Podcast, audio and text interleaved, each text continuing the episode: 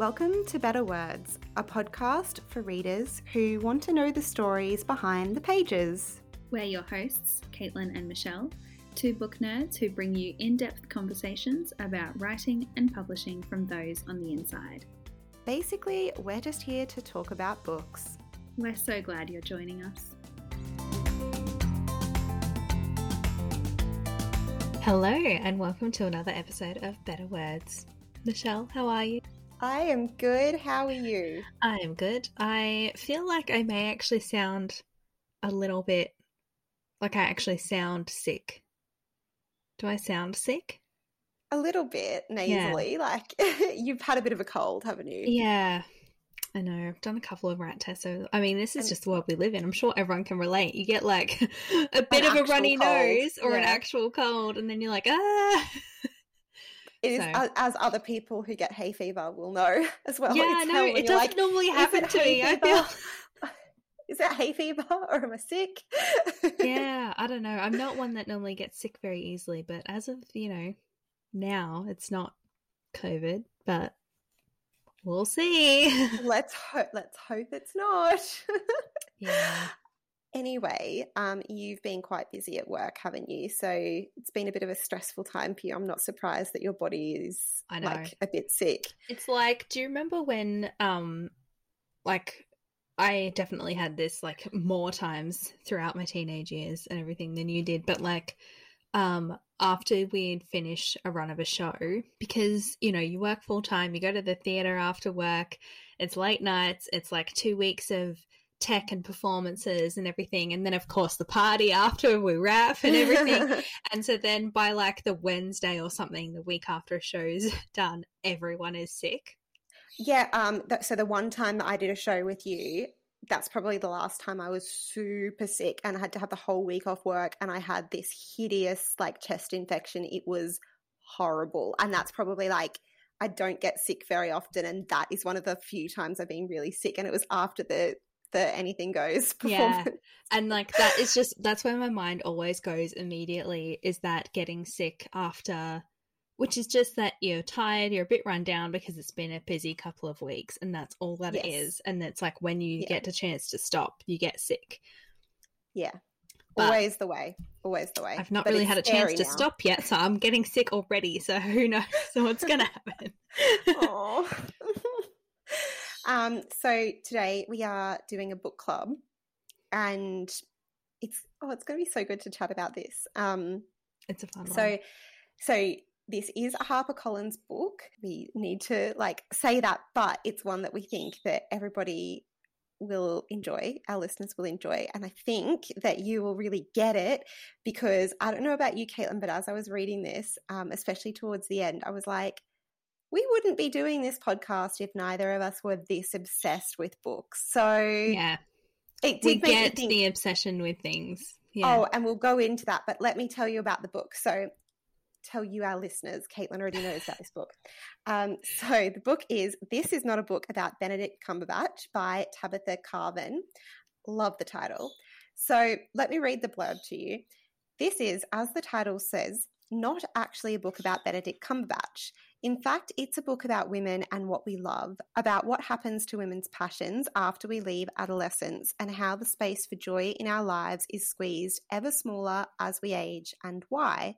More importantly, it's about what happens if you subvert that narrative and simply love something like you used to drawing upon her personal experience of unexpectedly falling for the British actor Benedict Cumberbatch while stuck at home with two young children, Carvan challenges the reader to stop instinctively resisting the possibilities of experiencing pleasure. Hers is a clarion rallying cry. Find your thing, whatever it may be, and love it like your life depends on it. Funny, intelligent, transporting, and liberating, this book is a total joy. And I totally agree. It's wonderful. It's such a great book. Yeah, it is such a joy to read. So I know that you're obsessed with Taylor Swift. Yes. Um, and I just kept thinking as I was reading this of all the other things I've been obsessed with. So yeah, the phases. You you obviously know about the Beatles, and like we always joke about me being obsessed with the Beatles, but like I do feel like I have grown out of that a little bit. And part of that is that idea that she discusses in this book of the fact that as women we sort of need to grow out of these things.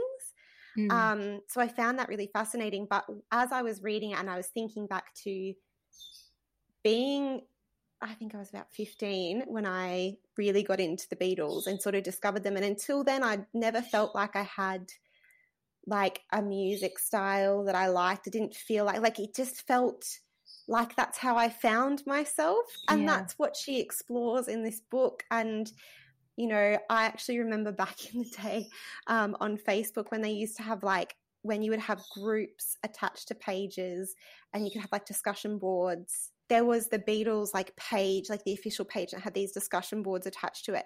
And I just remember spending hours like doing, like playing like games with people where you would like, it would be one of those things where someone posts a song and you have to post like there would be all these little games of like you know yeah. post this to do with this and you would keep it going and have this chat and i would come home and like uh, I didn't have like all these notifications from friends. All my notifications were from like from the, the Beatles fandom. Yeah. and it, then also, of course, being a Beatles thing, and you'll find, I'm sure you'll find this with Taylor Swift as well, of like the discussion she has about the way that music in particular is like there's two types of fans. There's like the obsessive screaming fangirl. And she talks about being that person who's like, well, I'm not like them. And I was like, oh, I feel that because I used to feel that about the Beatles as well and think, well, if I went to their concerts, I wouldn't be that screaming person. I appreciate yeah. the genius of their music.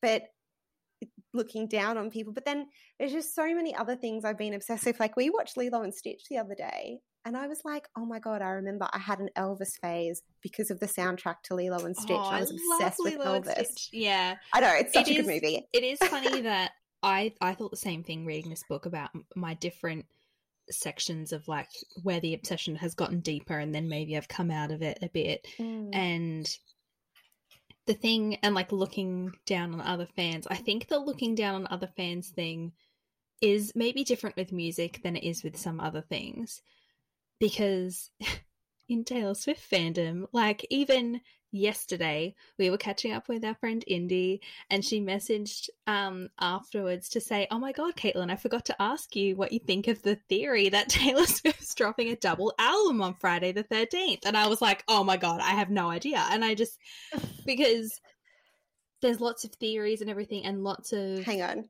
What were your exact words? Oh, Can I read? Can I read them out? Yeah, go for it. Swifties crazier than I read way too much into these things all the time. And they do, and I really try not know, to. And like, is... but what really gets me, and I was, um, what gets me about these things is that every time I think, oh, come on, guys, we're going too far. Like, she can post on her Instagram story about seeing the Batman without us going, there was a Batman movie released in 1989. But then she does things that add up, and we're like, God damn it, Blondie. Anyway, she uh, she I think loves it. She loves it. She loves yeah. driving us crazy. I think she yeah, it. I yeah. she does.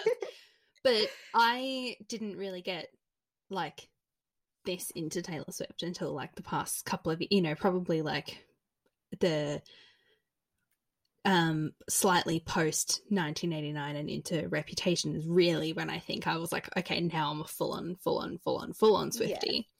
but yeah. before that um when i was around 15 and everything that era for me was i was completely obsessed with friends and like i still am and i love the show Sorry, a lot you were um i know you still are it's wonderful. I love it. It's something about your personality I love. But I just sorry, I didn't think you were past that. I'm not. I mean, I'm not past it. But believe it or not, I feel like it was worse back then. In yeah. the um feeling superior way that you kind of um were explaining about the Beatles. Like I added to IMDb trivia, so I could probably go to a specific Friends episode and be like, I wrote that.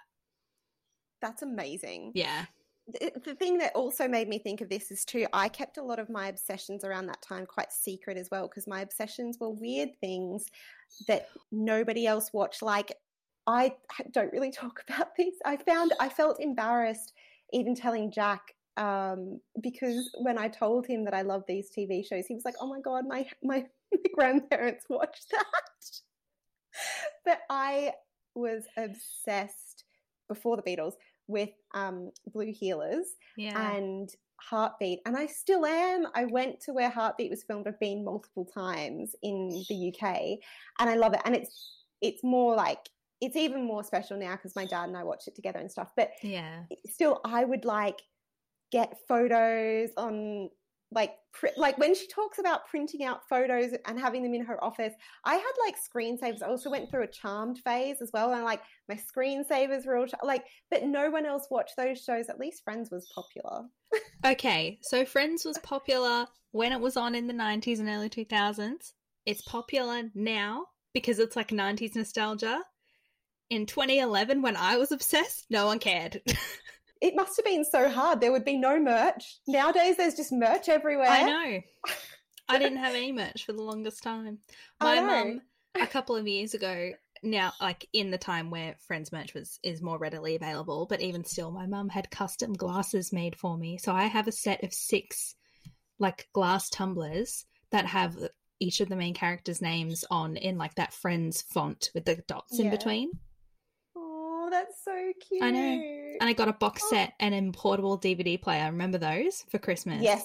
When um, I was remember that. Yes, I had one. Yeah. Oh, definitely. I used to use mine all the time to watch my, and I still have all of the Blue Heelers DVDs, all of the Heartbeat DVDs. My friend's box set is the only DVDs I still have. We're getting oh, really? completely sidetracked talking about all our obsessions and not actually talking about this book.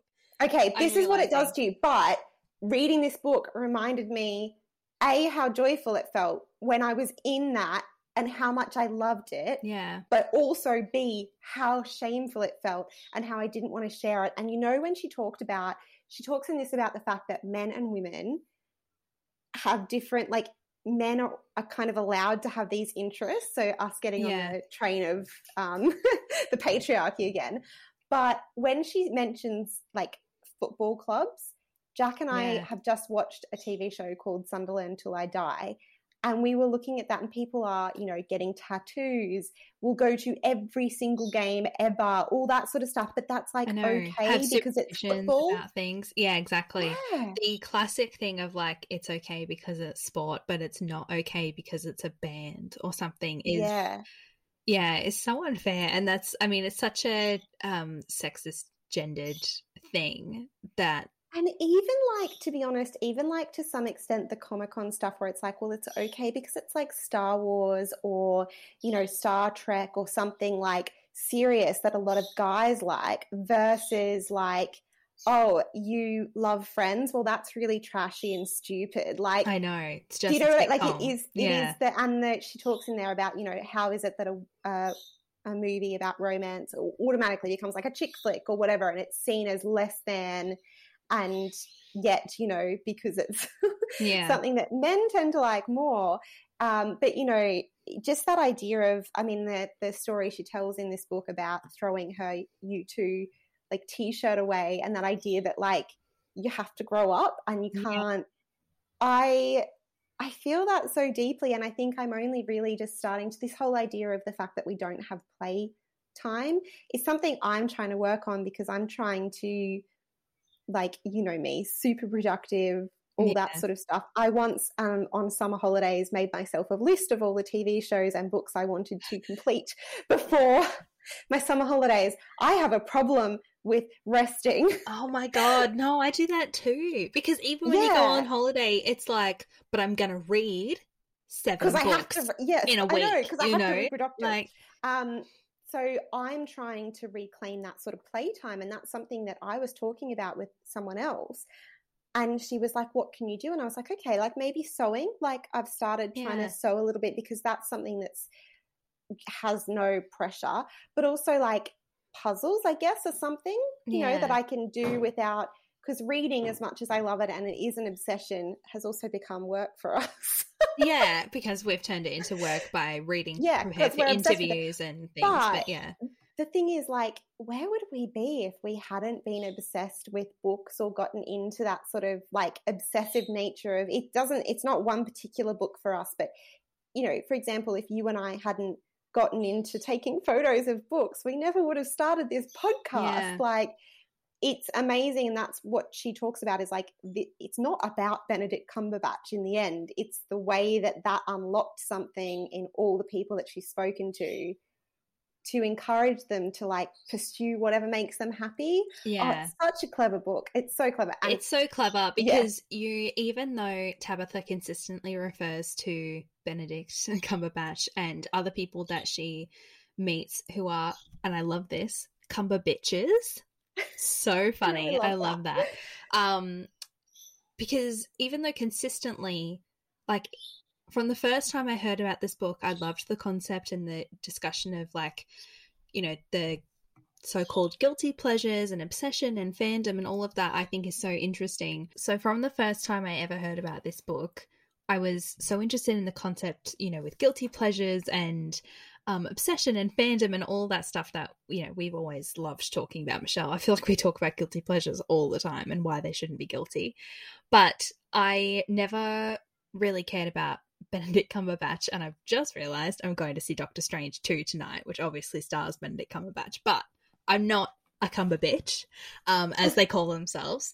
Um, but even though tabitha consistently refers to benedict cumberbatch you always read it and like when she says Benedict or Mr. Cumberbatch or whatever, I think you just insert your own things in there automatically because you mm. relate to what she's going through even though it's not about him and that's why the book is called that because like did you yeah. have that every depending on maybe what this like topic was or whatever like when she was talking about um some of the like romantic attraction and the fanfic and everything, like you think like, oh god, like when I was a teenager and I daydreamed about dating people in One Direction and But you know what was really interesting, and I don't know if you've had this, um, but as I was reading this, yes, I was thinking about the Beatles, I was thinking about those TV shows I was obsessed with. Mm. But as you know, Caitlin, um, I during lockdown have joined a very like intense fandom love for Strictly Come Dancing. Yes. And Giovanni in particular and Kai as well. And like, I, to the point where like, it, it just amazes me, like that, his decision to do lockdown dance classes. I hadn't really, like, I'd seen him on the show the year before. And my friend was like, he's my favorite. You should do it for me because I'm pregnant and I can't. So I started doing that. And then, like, I've met all these other people through it and we still have group chats where we yeah. share things and there's the, the chat gets a bit filthy sometimes. But like to the point where like they go and meet him i'm so jealous. I'm so yeah. jealous. I have to watch them all going to meet him and stuff. But like that even still like he is so nice about his fans. But like you know we did a scrapbook of all of us talking about lockdown dance classes. It's on my bookshelf. I'm looking at their faces right now. Yeah, it just became so this whole was, other thing. It did. It became this whole other thing. And it just, so that's a more recent example of like, I kind of felt like her, where it's like you have all this serious stuff. You should be, you know, doing something seriously wrong with the world in the pandemic is happening. And yet I just found this joy every day in this thing. And so did like a hundred other women who still now talk to each other and yeah. also have felt more confident and found this joy. And some of us, you know, like I'm still doing dance classes. Some of the other women hadn't done in person dance classes before. And it's it's sort of that situation that she it, it does awaken something, and it's just reminded me like how fun it is to be involved in that. But it's funny too when she talks about like when people like, oh, what does your husband think? Is exactly the question that when I was like, oh, I make Jack get up at like 6 a.m. to watch Strictly Come Dancing with me. But like, he loves it. Like yeah. it's like when her husband is like watching Benedict Cumberbatch shows with her that she just saves the re-watches for when he's like that's the sort of yeah. It just oh, this book is just so good. Like for anyone who we've all got obsessions but also if you feel like she she says that at the end she's like make a list of the things that are your interests and if you can't do that like think about why like yeah what do you love what do you, there were so many bits that i was like oh i wish i could just it was just such a clever way of looking at things and yeah like oh and yeah. it's you know, it's not a chunk it's not a very chunky book. It's quite a small little read that you can read quite quickly and you'll just like you finish it honestly and you just think, "Oh my god, I want to watch my favorite things and listen to my favorite shows and and a little part of me also was like should I get a bit more into Benedict Cumberbatch? She seems great. I know. She seems great. I it just made me really happy to read it and be like, yeah, well, I'm really glad that I'm obsessed with Strictly. That makes you happy. Like, why do we look down on that? Oh, it's just such a, a clever, wonderful book. And I feel like we've not really talked about the book. I know. I don't but that's how it's made us feel as well. So we recommend it to everyone because it will ignite that hopefully like yeah just... and it really oh. does oh. it goes so obviously tabitha talks about you know when she sort of first started getting a bit obsessed with benedict cumberbatch and how she got into the community a bit and reached out to other people and to you know, friends of hers and other people like overseas who, you know, wrote fan fiction or like had podcasts and all these things to try and learn. It's like, well, why do you care about Benedict Cumberbatch? Why do we care so much about these things? And um, because it is a bit of a thing, I think, particularly, obviously, most, you know, celebrities, artists, like most celebrities, actors, musicians, blah, blah, blah, like have fans. Um, but the Benedict Cumberbatch thing really had quite a big wave that he's made several comments on it publicly yeah. and people ask him and he goes, I just want to be clear, I did not come up with Cumber bitches. They came up with that. and yeah. it's really an interesting discussion and a thought provoking read about fan culture as well as like the finding the things that make you happy and just like having a bit of joy and you know watching a movie with your favorite actor in it. Like, what's the harm in that, you know? Yeah, no, this book is wonderful. Thank you for sending it to me. Thank you for suggesting it. And um, I think we should read it. Um, and on the topic of obsession as well, obviously, there are certain authors who we get obsessed with and who, you know, I would just read their grocery list. And our guest today is one of those authors. He sure is. So, um, if we haven't embarrassed ourselves enough already talking about all the things that we are oh god. this is quite about. an embarrassing episode generally isn't it? Oh my god. I am so embarrassed at my own fangirling in this instance but i also kind of don't care. Um, but yeah just get ready to have us be hopeless in this episode but our guest is very good so please enjoy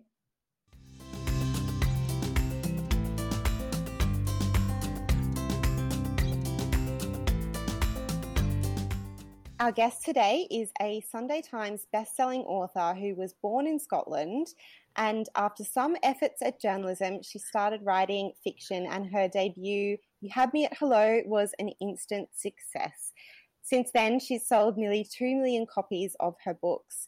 Mad About You is her eighth novel, and she now lives in Nottingham with a man and a cat. Please welcome Mhairi McFarlane. Thank you for having me. oh delight. Yeah. You don't know how excited we are. We're so excited. I mean, you do because we've already wasted some of your time rabbiting on about how excited we are. Um, Waste away. but I I just also have to say I've always loved the line in your bio that says you live with a man and a cat. Yeah. just like was, do you know what? That was one of those stray moments of inspiration because i found writing a bio really embarrassing. It's kind of like i was always really bad at writing cvs and i had that moment of like what do i say? Because i'm not married. And you get into the whole thing of like boyfriend partner what to say? And then i suddenly thought a man and a cat. I know it's just like what if you like said one thing or whatever and then in the next book it's like you've you know if you've written boyfriend and then if you got married or whatever like you just think yeah. you must overthink all that stuff i would think the other you favorite do. line i don't remember whose it was but i remember reading someone's bio and the last line of their author bio at the front of their book was and he can't believe he had to write his own bio which i thought was also very funny there's a comedian in in uh, Britain. I don't know if you've heard of him called Alan. Well, the character is called Alan Partridge. Oh yes. In, in his satirical book, it finishes. I think it's when it says thank yous, and he says, "There is nobody I wish to thank at the present time." I would like I to love that. yes, I love that. Oh, that's Oh, gold. Uh, all right, let me tell you, I know a lot about British comedians. I love them. And yeah, like honestly, that's our, a staple in in my household. Um, so clearly, we're very big fans of your work, and I think there's only one book of yours I haven't read yet. And honestly, I'm holding off because I just don't want to not have any books left to look Oh, forward to until the new one. Um, but we're obviously here to talk about your new book. So, for those who haven't, uh, you know, joined the the fan cult that we've started, um, can you please tell us what Mad About You is all about? Oh God, I should I should learn to prepare for this moment because I am absolutely terrible at praising my own books. But right, here goes without spoilers. That's the thing, isn't it? As well. Yeah, Without that's spoilers. hard. So it's about a wedding photographer called Harriet who lives in Leeds and is proposed to by her long-term boyfriend, and it is quite an agonising proposal without um, going into details. Um, and she turns him down, and it causes a bit of kind of uh, chaos and social drama. And in the fallout, she moves in with somebody that she thinks she doesn't know, but it turns out that their paths have crossed in a certain way in the past. Um, and from there, she realizes that the reasons why her last relationship fell apart are bigger than than she thought really and uh, basically a monster from her past resurfaces from the deep and she has to deal with that and so it's very much about that journey uh, that's a terrible place isn't it No, no, that's no, that's so that's so. I, and you know, it's funny. Whenever I think of your books, I always think there is some excruciating moment at the start. Um, it Oh. always, I think, I find that you always have like this amazing way of writing something where it just makes me want to like physically squirm in my seat. Like it's so agonizing. Yeah, and that proposal. Oh my god. Yeah. it's- Yeah, it always There makes is a me, like, joy in fiction to making up scenarios that you don't actually have to force a real life person to live and you haven't had to live yourself. And that proposal is up there. I just thought, imagine, imagine how horrendous that would be. I've Oh, seen so I've seen a variant of that where um, the um, boyfriend, uh, husband to be, iced iced the question on a cake and presented it to her in front of all of us. It was a big room of people, um, and I think at the back of my mind, it's incredible how retentive writers' memories are. I think. I mean, I will put jokes in there. That, you know, it's something somebody said to me when I was twelve years old. But yeah, I think even since then, I've thought because we did all afterwards after that proposal, she accepted it, but we were like, oh my god, what if she said no? though? That was so much pressure. That was awful. And so I, I definitely had filed that away. I know uh, public Wow. proposals are such. Oh my god, you can't say no. No, it's I horrible. yeah, I have such strong feelings about them, and I made sure that my now fiance knew that very, very well. And I do, I do often look at some of those flash mobs and stuff, and like, I'm sure if you're like a performance couple and that's your thing, then good for you. But I look at most of them and think, oh, there's something that just does not sit right with me Yeah. about like a flash mob proposal or something that you know when you see those like American like baseball ones, and I'm always just like, no. Yeah. Oh, this is so random. But did you guys see the proposal? This was at the end of last year, I think. There was a proposal that someone did at that private Adele concert at Griffith Observatory. Oh, Oh, no. Did you see that? something about that. Oh it was God. like it was like this concert was around her Oprah interview, and it was just like a random couple that they were like they had a picnic somewhere else near Griffith Observatory in like Hollywood Park or whatever. And like before they came up, they like turned all the lights down with like all these famous people at this private Adele concert for her Oprah interview. And he proposed, and like she said yes, and like they clearly loved each other, and that's fine. But that's fine. I'm happy for them, whatever. Um, but but she like was really emotional and crying a lot. And the line that Oh. really sticks in my head is she says, like she's like, "Are you serious? Oh my god!" And she says, "I'm so glad you didn't let me eat. I would have thrown up."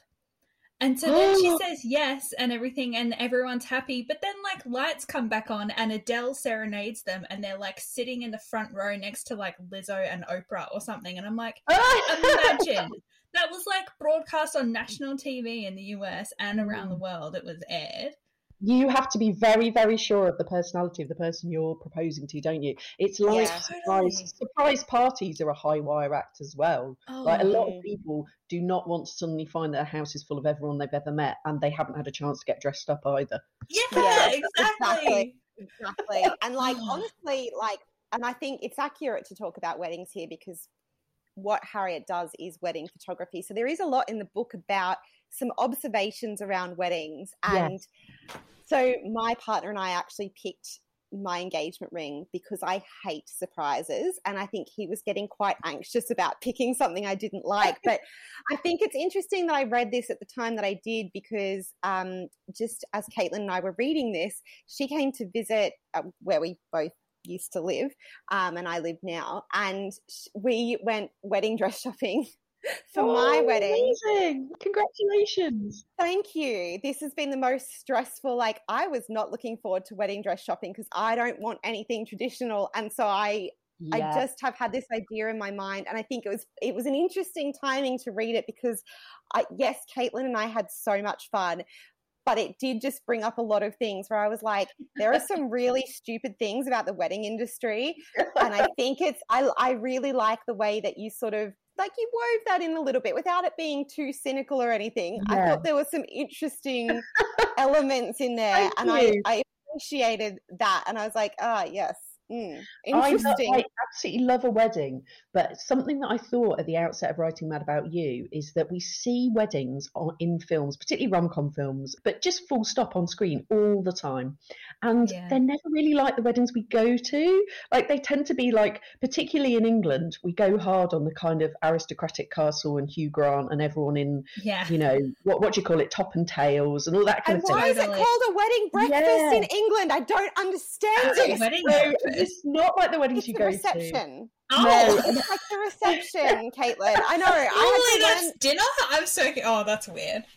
It is dinner. That's the thing, Caitlin. This is what confused me when I moved to England. I was like, why is it called the wedding breakfast? I don't so never heard that term before. It's so weird, oh, isn't wow. it? We don't yeah. we don't do um, rehearsal dinners either. So no, that's not when we see that on Friends or whatever. That's like really exotic thing to see. But yeah. I wanted wedding. The wedding I wanted to channel was there's a big hotel I walk past almost every day here around the corner from where I live, and there's often girls there in foam rollers, hotel dressing gowns, cigarette on, glass of prosecco, the UGG slippers, and I just love all that. I love like the real, the real kind of weddings and the behind the scenes, and it's far more, you know, it's like like I was saying, it's far more like the weddings we actually go to, isn't it? And there does tend to be drama. There does tend to be, and you know, without being sexist about it, an angry mother of the groom, you know, pinballing around or whatever. You know, there, there is always controversies because there's so much emotion and there's so much about social display in weddings. I think the line that stuck with me, and I, I'm going to butcher it and I can't remember it now, but because I should have written it down or like reminded myself of this. But well, you'll probably um, be reminding me of it at the same time. it was it was before Kate. it was the day before Caitlin and I went and tried on these wedding dresses though, and it was that bit where where that that sort of scene that you're describing takes place in the book where the bride is having an absolute meltdown because it's oh, pouring oh, rain it's outside. Raining. Yeah. Yeah. And and Harriet just has this observation of like, well, I mean, any day you put this much pressure into is gonna end up being atro uh, not atrocious, yeah. but like basically if you're putting this much pressure on a day to be the perfect something's day, something's yeah. it's not gonna be perfect. Like it's a yeah. bit ridiculous.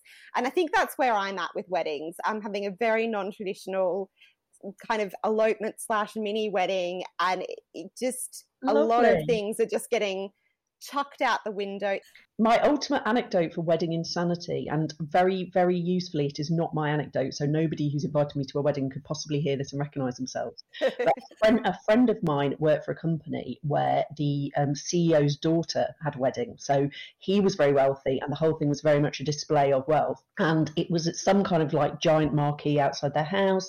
And I think Jamie Oliver's company did the catering. Oh, but check this part out. But check this part out. They had some kind of designer dogs, and when they were arriving, all the designer dogs had like big bow ties in the colours of the wedding, but they were all sat there napping. And somebody told my friend, and she said, "Oh yeah, they've drugged them." And she was like, "What?" and she's like, giving them a mild sedative so that they're all nice and docile in the photos. so that they look cute in the photos. Like, oh you're drugging dogs that you've gone too far. That's like that's like Cruella level, like it, it really is mind blowing, isn't it? Oh my god! For a second, I thought you were going to say that they were like giving everyone a dog. You know, like in Bridesmaids, how everyone oh, takes yeah. puppies. Which is, but like drugging them is almost that's worse. Oh my god. Oh. Um, that's so bad. Okay, wow. Um, so oh my we've, we've got Harriet, who is the just to get back to the book. Um, Harriet is photographing all these crazy wedding antics. So there's a lot going on there for her, and as you say, she's dealing with relationship dramas. This breakup that she's going through, moving into this house share with a random stranger who turns out not to be That's so random or a stranger. Yes. Um, can you tell us a little bit about what sparked Harriet's story for you? There is, um, I don't want to give any spoilers, but the nature of the problem in Harriet's past, uh, the the kind of uh, toxic relationship that she had, I I'd known for years that I wanted to write about something like that, and I kept hitting the stumbling block that it's quite a tough one to write about in the present tense. It would be quite grueling to read, and I think although I like to challenge the limits of what you can put in a romantic comedy and keep the romance, keep the comedy, even I thought Yeah. that toxic relationship in present tense would be too much. And then I was thinking, I'm really interested in how, because I, I feel like I haven't seen this discussed a lot, that quite often you make a crap decision after a bad relationship as an overcorrection, almost like crashing into the hard shoulder instead of the central reservation. These are very English terms, aren't they? I don't. Sorry, I don't know what. I know. you know what I mean. I'm like, yes, yes. Yeah, I know what you mean. Yeah. The other direction. And the thing, I, I only realised this when I was talking about it the other day, but the kind of keynote thing that Harriet discovers is recovery and escape are two different things. And she's escaped, but she's not recovered. And her choice of John um, was so heavily influenced as she as she realizes over the course of the story by this bad relationship that she had not fully got through her system. So that was kind of where the idea of the story came from. She sort of is just putting the band aid on. She's just Yeah. ignoring it and being like, I'm fine, and repressing Yeah. stuff. And as we She's know, that never herself- ends she's well. not fully herself, and she she's basically she sought safety and she sought to hide away from things. Um, and the story obviously is about her not being able to have that safety and hide anymore. That sort of makes it sound serious and grim. I have a real gift as No, well. no. books serious and grim. it- it is it, it that's what it is so interesting because you're right that in the present tense i suppose i mean in the present tense i suppose we wouldn't want it to be a romantic comedy because we would want her to get away from him but yeah in that past tense way and exploring it through that way it doesn't seem as grim but it must have been difficult to keep that balance but with such a serious topic Yeah. and I something think I've been through the you know- furnace and come out steel with last night because I honestly didn't think I could pull the plane out of the nosedive in last night. Um, so the fact that everyone accepted that there could be joy within that story emboldened me to write Yeah. this toxic relationship in Mad About You. Yeah, so can you just um can you just tell us a little bit about that process then for people who might be listening who've not had the pleasure of reading every single one of your books yet? and what a joy they have I before them. I'm, not so jealous. Those part timers. yeah, but like keeping that balance with like the the hard stuff, and then because your books are still so all your books lighthearted deal with and that. lovely. All your books, and I think because. I I lost my dad last year, and I read "Don't You Forget About Me," and and there's that storyline in there about someone losing their Yeah. dad and a complicated relationship as well.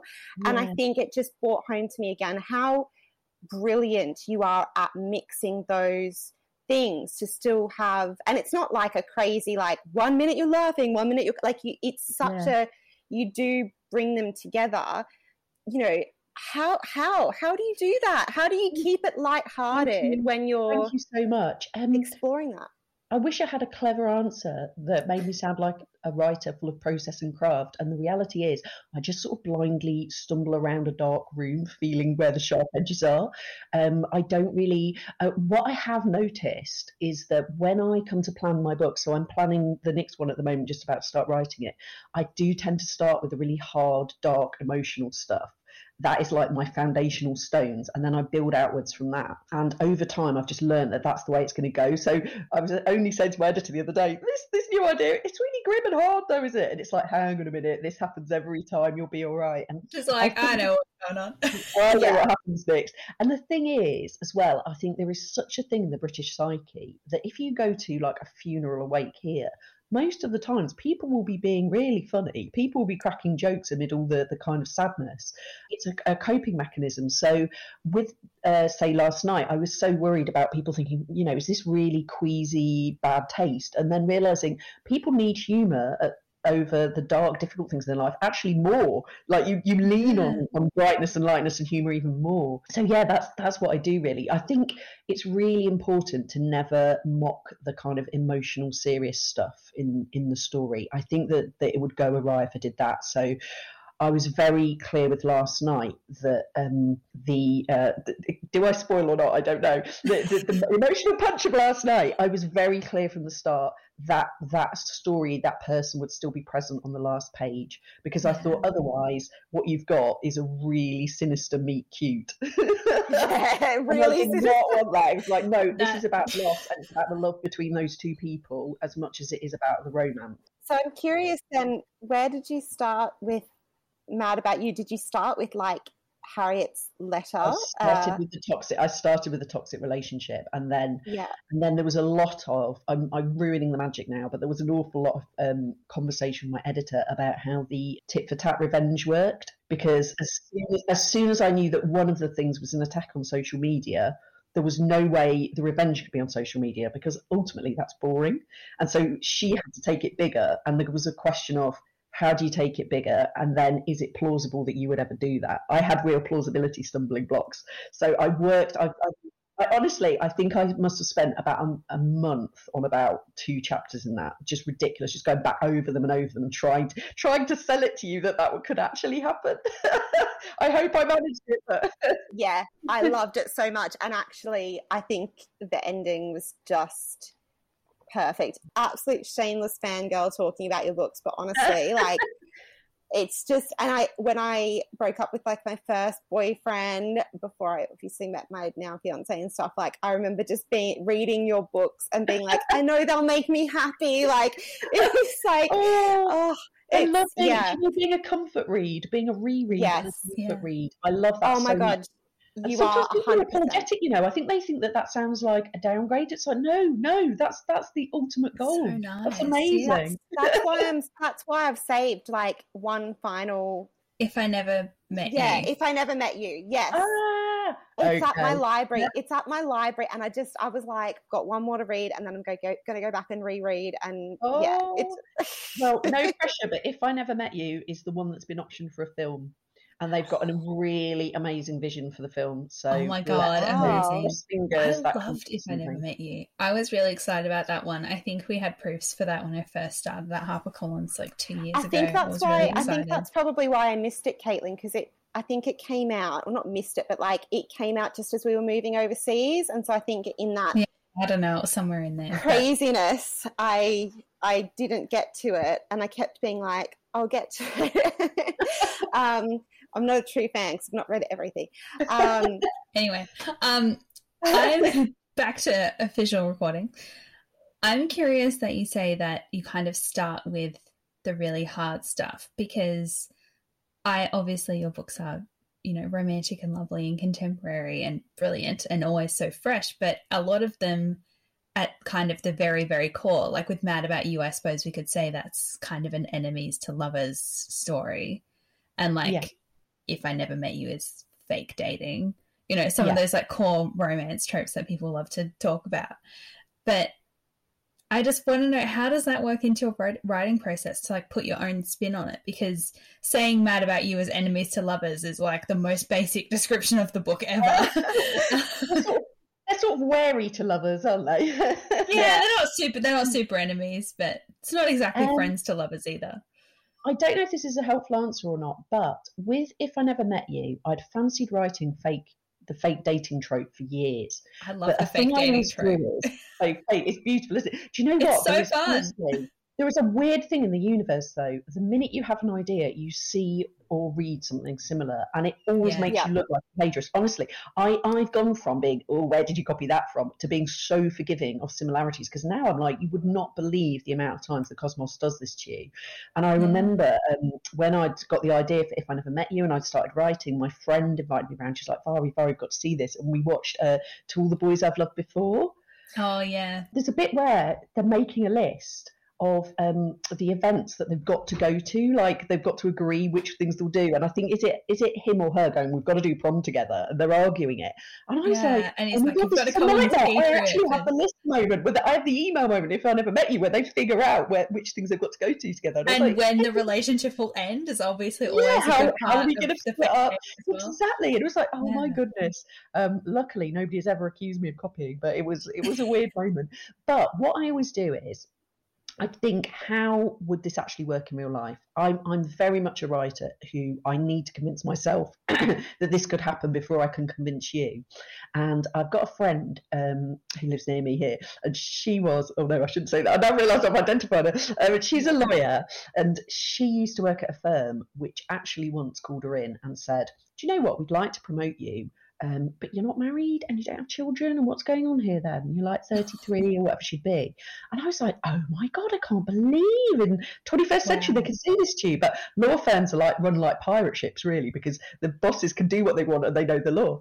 Um, And I, that and that, I sort of filed that away. And so when it came to write fake dating, I thought, who would, who apart from people who want revenge on exes, who could benefit from having a, a fake partner? And I thought, hang on a minute. And that's how they became lawyers. So that's kind of every romance is different, but generally it's a what if. It's like, oh, but what if? And I sort of build from there. I don't tend to think about the tropes, and and brutally, this is this is a terrible thing to reveal. I don't often think of the heroine or the love interest. I tend to start with the scenario and then I build the right people to be in that scenario. So, like Harriet in Mad About You is quite a kind of because she's a photographer, she's the kind of person who doesn't put hates being the center of attention, and so I sort of build from there. And it kind of does make sense because all of your books are so different and, you know, feature different people in different situations. And But as as I said before, like always situations that feel so true to life Yeah. that kind of make me want to squirm. So yeah, it, it makes sense that like that's where you start and then Yeah. and then build out. Um, so we mentioned before that Mad About You is your eighth novel.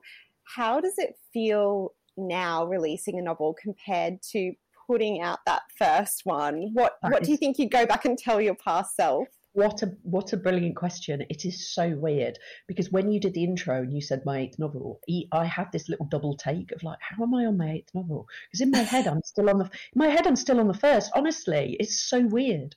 Um, it just goes so quickly. Um, what would I tell me? I would say it'll be all right because I think every single time I remember my absolute terror writing Here's Looking at You, and I just thought everybody loved Ben and Rachel, my first book, but they don't like me.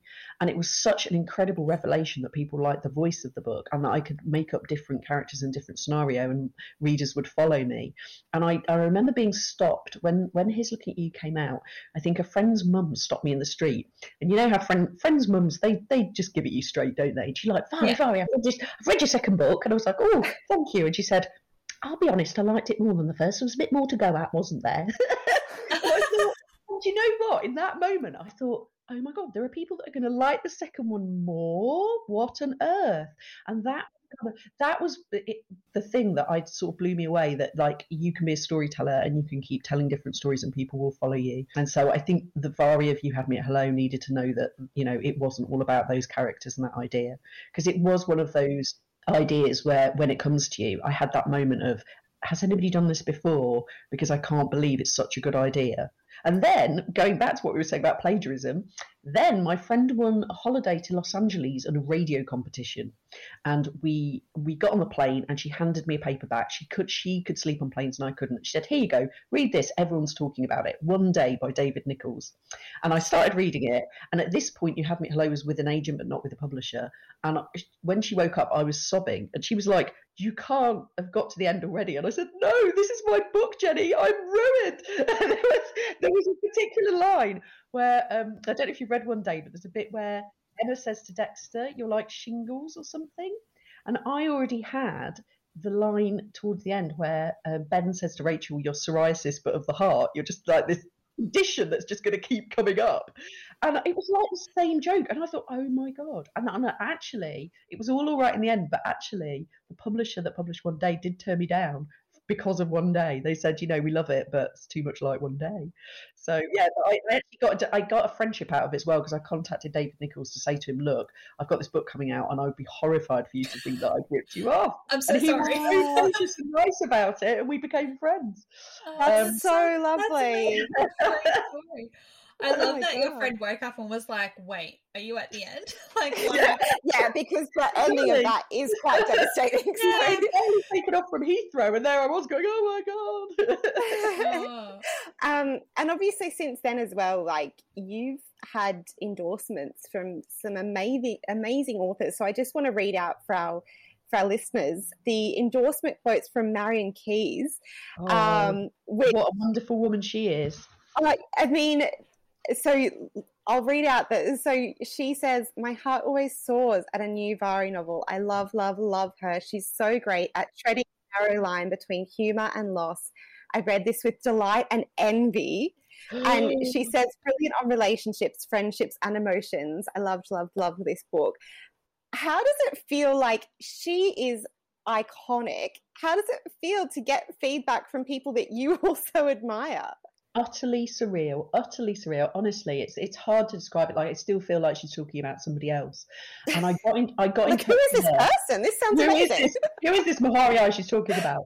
Um, um, with you, um, you, with you had me at hello. I remember I got in touch with Marian. I was very lucky in that when I, in a former lifetime, when I worked at the local paper, I'd actually interviewed Marian. I did a phone interview with her that was scheduled through the, the newspaper. We got on really well.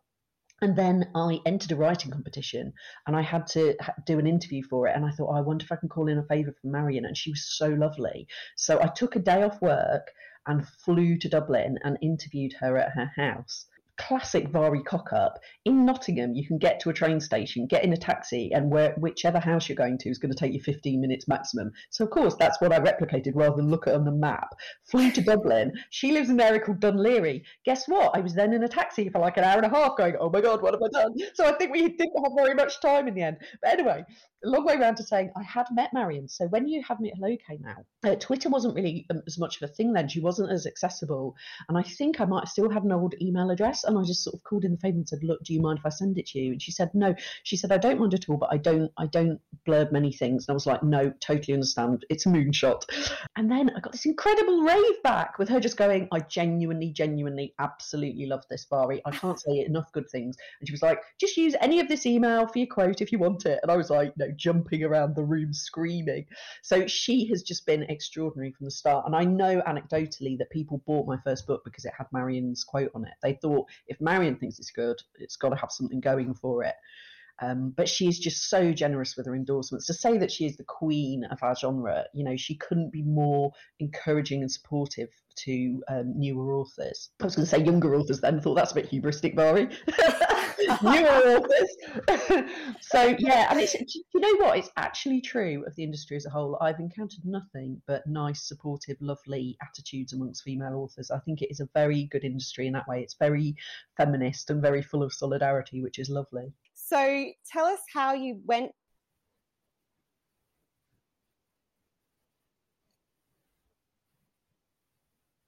You have me.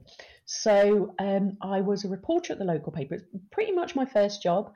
Um, I went from a weekly to a local. Yes, I was a reporter and then I became a feature writer. Um, and then I turned 30 at the local paper and I didn't, it wasn't a dream. It was like I should have kind of gone by then. And I was surrounded by an awful lot of uh, ridiculously ambitious people who are now successful in all kinds of ways. Like um, one of my colleagues um, was a guy called Tim Utton, who's now the thriller author T.M. Logan. Uh, he's doing ridiculously well. So it's like I was surrounded by very go-getting people. Turn 30 and obviously in England, the big thing is you move to London, like you go to nationals, and that was always my dream. And I just lost the appetite. Somewhere in my late twenties, having bought a house here, I just started to think, mm, I, I don't want to do Wow. that anymore. Yeah. Oh my god, this was my last. well, it's, it's, nobody ever really talks about this, do they? But you get to an age where it is a trade off between your job and your life. And yeah. I had a life here I really liked. I had loads of friends. Well, she says loads of friends. I had all my friends around me, which I knew I wouldn't have in London. London's a hard graft here as well. It's a very expensive. Yeah. yeah. And my my uh, partner had worked down there for years, so I'd kind of had the best of London. I've been travelling there at the weekends, and he was ready to come back to Nottingham. So it very much my life uh, geography was to, to, keep me here. So what do I do?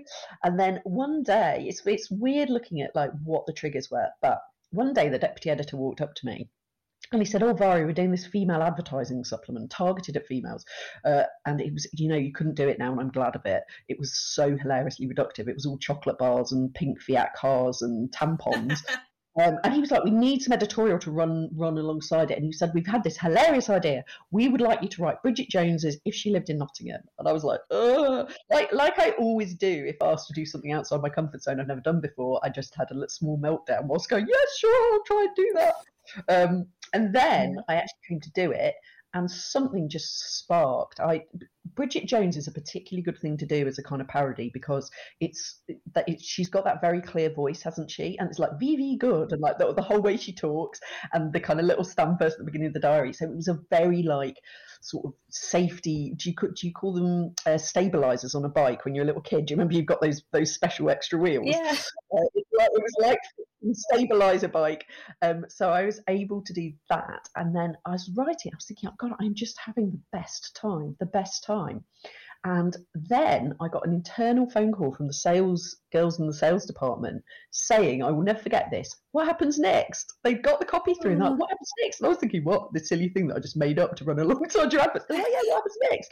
So I wrote another installment, and that what happens next is the possibly the most addictive question anyone can ask you. It's like, what? I just yeah. made this up. You want to, I control, I'm God of this universe. I'm George R. R. Martin. To decide if Cersei Lannister lives or not. This is incredible. And you care about her, and I only made her up.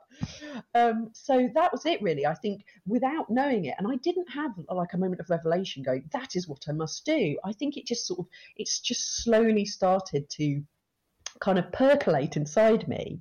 And I very much felt like I am such a fan of romantic comedy, as you could probably tell.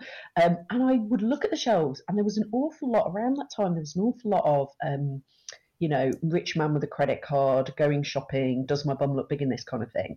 And I very much felt like, well, I've never dated or ever known a man who earns six figures, seven figures in the city. Like, this isn't a world I know or could write about or could really relate to. And I started to think about what if, what if I wrote a romantic comedy that took place in the real world? Because you see see that in the films as well. You know, as much as I enjoy Justin Timberlake and Mila Kunis flirting, those films do not take place in our real world, do they? Everything is taking place sort of a yeah. off-road colony of Hollywood. And so it was very deliberate. And you had me at hello. She is an unglamorous job as a court reporter. Uh, she's called Rachel and he's called Ben. There's no kind of fancy sit like mad uh, names. And it's rainy old Manchester. Like I did wonder if I, I could get away with that. There's no, you know, there's no kind of fantastical jobs, no fantastical names, no fantastical setting, no glamour. No one's very rich. Um, I really felt the money needed taking out of rom-coms. I felt it's weird, isn't it? Yeah. But I do think I'd infected it a bit. Everyone had to be wealthy and do be an art. You know what is it? They were the joke is always that they're a gallery. They work in an art gallery or whatever. Literally, the only person I know of working in an art gallery in England, one of the royal, one of the pr- royal princesses has that job here. so yeah, so that was kind of it. It was just like it all came together, and that kind of felt like the challenge. And I realised looking back that feature writing was almost a practice run as well, because you would I always say you go on a news story, a car's crashed into a tree. To be honest, there are only so many ways you can write that up. And if you try and get fancy, news desk are going to change it back. Yeah, you can't start doing it from the perspective of the tree or anything. If you get, if, if you write a feature, the world, you know, the sky's the limit. You know, yeah. you, you choose the quotes, you choose how to describe the setting, you choose how to sell that that story. Um, and I realised I'd been, so I'd actually been doing that for ages. I was just being supplied with a story and given the dialogue and exactly. Oh my gosh, when I sit down to do a feature now, the first line really oh, dictates yes. how I'm going to go. And I yeah. know a lot of people like I think with news copy you definitely can go back and change the first line, but for me in a feature, the first line dictates then as you say, like then which quotes do you pull in? Then then you do a like because we obviously break up ours by a subhead. Um, so we'll like, then do I switch something after that, after the subhead? And like, how do I tell this story? And yeah. it's like narrowing down the choices on the yes. choose your own adventure Totally. So it feels that, that first thing like you're like with like essays and stuff. How people would be like, "Oh, I write my introduction last or whatever." I cannot. I need to yeah, Absolutely. oh my god, the amount of time it is. First, yeah, I, I, spend so much time on a first page in the first chapter because I just feel it sets the tone. Absolutely. Yeah. The weird thing with features though that sometimes when you get a truly incredible blow your socks off story and if you were telling your friends they would just be um, you know their eyes would be wide open and glazed actually you have very little to do because it's almost like i think when you make those those kind of stories fancy in the write up it's like having your finger over the camera lens taking a picture like you're actually getting in the way actually when the most incredible stories it's like get out of the way of the story and just tell it just do it, yeah. If you, Michelle, if you decide to go into fiction, you're getting a lot of good training here. well, this is the thing I always say. As you said before, I love, I love being a journalist because I'm terrible at coming up with plots. So I'm just like, yes, give me the story. I will work my magic. But like, I'm terrible at thinking about Plot, stuff. Plots so, are the absolute worst. Any any writer who tells you there's anything harder than the plot, I suspect, is lying to you. I sit and write fancy dialogue all day. Coming up with the plot twist really is the thing. And you know what? It's easy to say, oh, it's harder now. I mean, how do you know? I don't know how hard it was in the 1970s, but I do think that we're so savvy and we all live on a binge Netflix binge diet where we're used yeah. to incredible twists and we're used to things happening and we can see things coming. So it's very hard to kind of meet that expectation of exciting but plausible. that yeah. is genuinely tricky definitely. So, with all of your feature writing training and working on the first book and everything, obviously, we said before you're now up to book eight and you're starting work on book yeah. nine. Yes. How has your writing process changed over these over, over eight books now? Nine That's books? a good question. Um, I don't know that it's changed that much. I think that I think I remember seeing a talk by Lisa Jewell, and she said the only thing that's changed is I now know I'll get to the end when I'm stuck, and I used to think it was all over when I got stuck, and I think there's a lot of truth there. That's a really uh, nice thought, isn't it? Like it is a really nice thought. It is. Uh, do you know what? Another analogy I want to use, but I but I have no children. I suspect a woman who's given birth would want to punch me in the face for it. Is that it's possibly like giving birth in that you even if you've done it before, it, it's going to be different each time. But you're probably yeah. just a bit better at recognizing the stage or knowing that you'll get to the end. I don't know. Obviously, yeah. considerably less painful. Um, but yeah, um, what I did, what I tend to do is, in terms of the plot, I always think of it as like a train journey.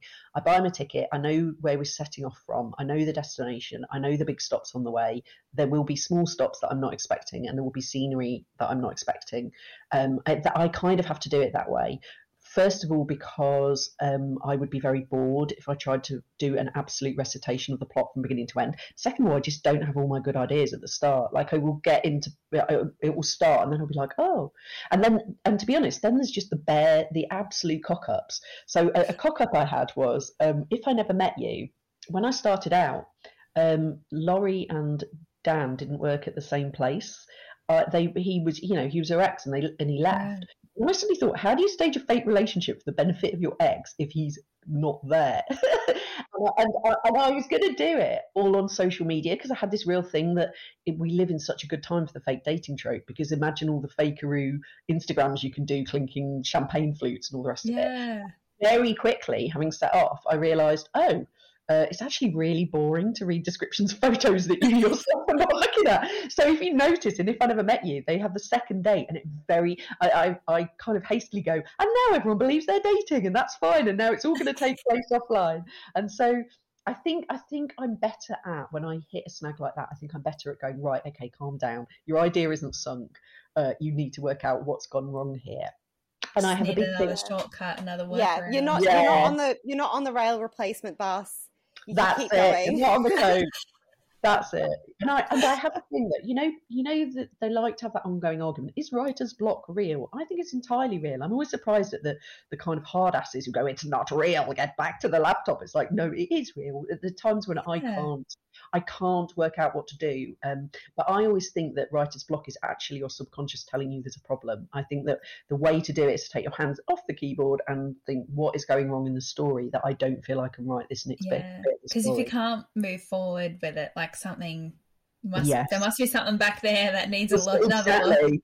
Exactly. Um, it's like um, I remember one writer saying uh, it was kind of hired to do kind of script punch ups. He said, whenever they ask me what the problem is, I always say the problem with your act three is your act one. It's like you've almost always mm. made some choice back at back. Yeah. So yeah. yeah, in terms of process, so it's not changed that much, but I'm probably more pragmatic when I encounter a problem now, and I'm probably more willing to admit there's a problem. Whereas before, I would sort of plough on in sheer terror. yeah. Is it is it um is it weird for you now to be like a full time author in this you know cycle of bringing out books every year and like this is your yeah. job now? It is. Do you know it is weird? Um, I've had a lot of time to get used to it. So was, this year is the tenth year that I've been lucky enough to be a full time author. So I've had time to get used to it.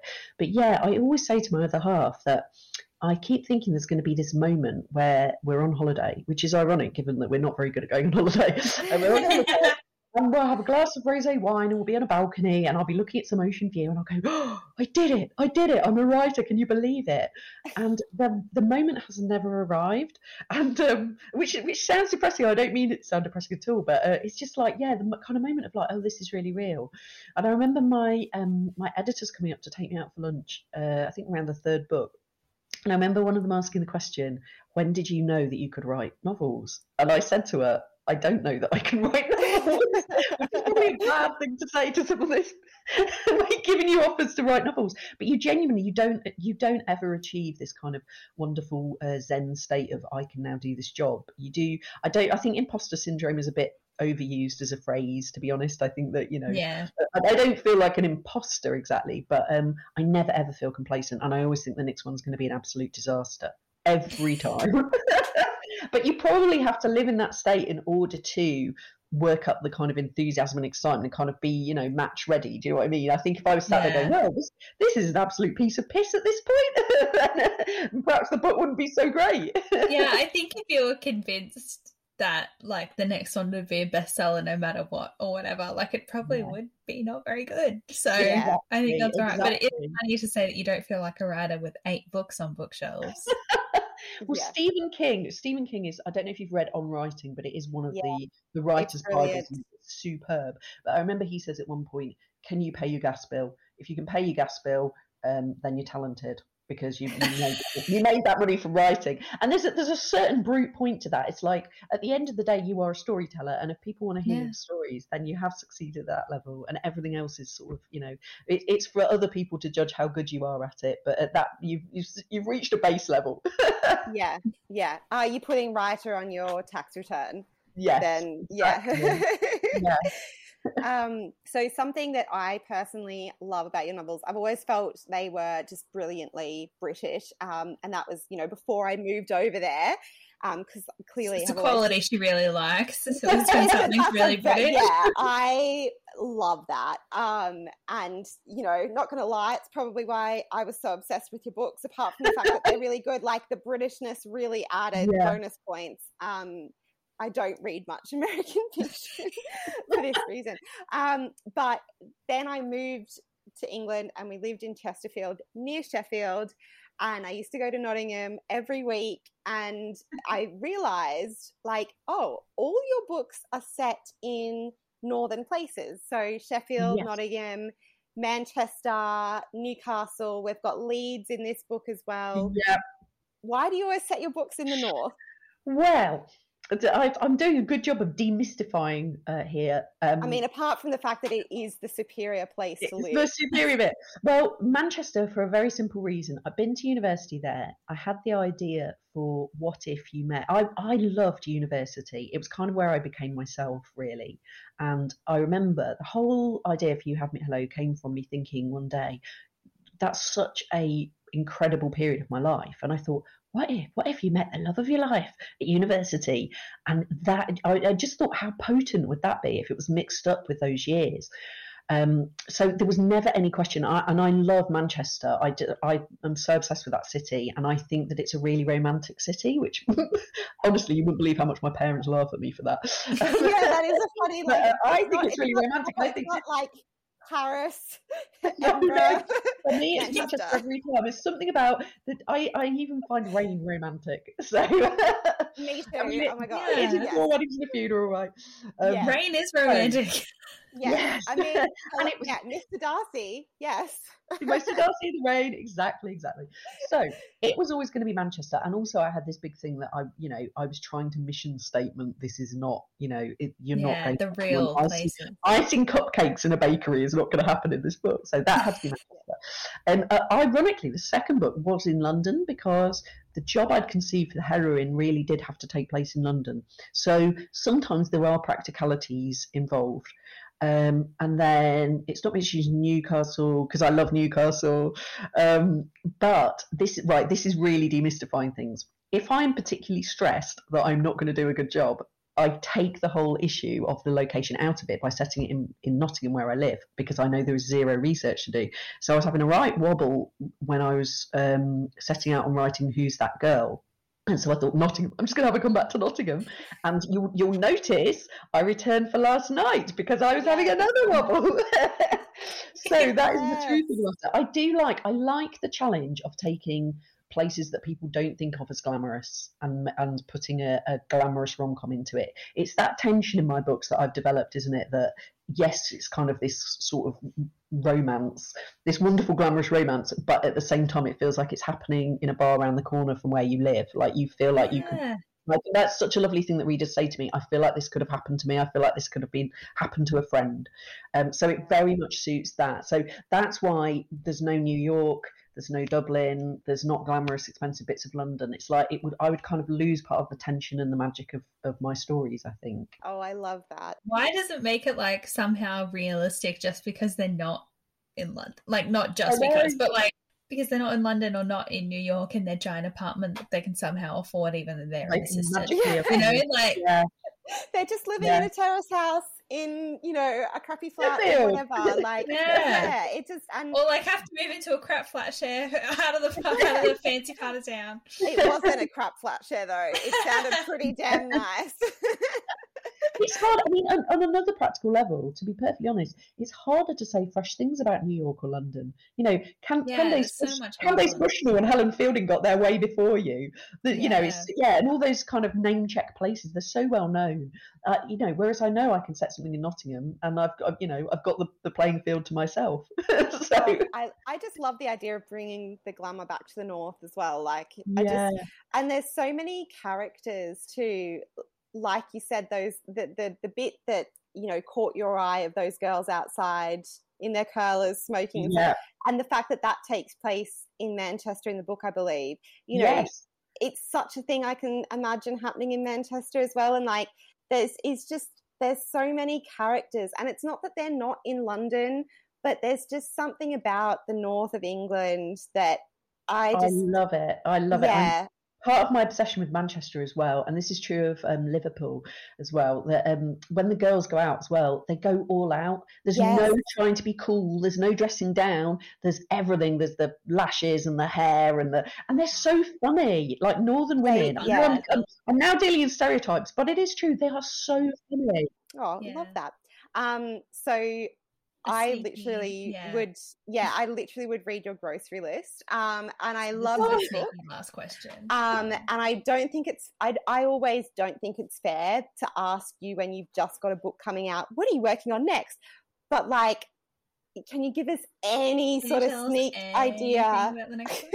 well, we, you don't have to, but you've like, got an, you've got an exclusive here because you're the first uh, people to ask me this question. So um, I can I can exclusively reveal and, and try to conceal your shock. It's set in Manchester. there is a re- there is a reason for this, right? You know, we're talking about practicalities. the um the evil X in the next book is a screenwriter who's had a really big hit with a TV show, and mm. realistically, if you're going to uh, be that person in England, yep. you either live in London or Manchester. You don't yes. really live anywhere else. And I didn't want to do a London book, so yes, they're in Manchester. And Manchester, uh, yes. they're, they're, he's made quite a lot of money, so they're in a, a, fancy bit called Didsbury. And I will give you, I'll give you the overall themes, um, not least because I haven't got the plot fully worked out yet. it is, it's about chronic infidelity and gaslighting and discovering that somebody was not who you thought they were and your entire relationship is not who you thought they were. And I also use something I've been wanting to use for a while, and I actually do use it for a moment in Mad About You, but there's more to go at. Uh, being caught out via synced devices. I've, got, I've got numerous friends who have caught somebody out via a synced device. that sounds juicy.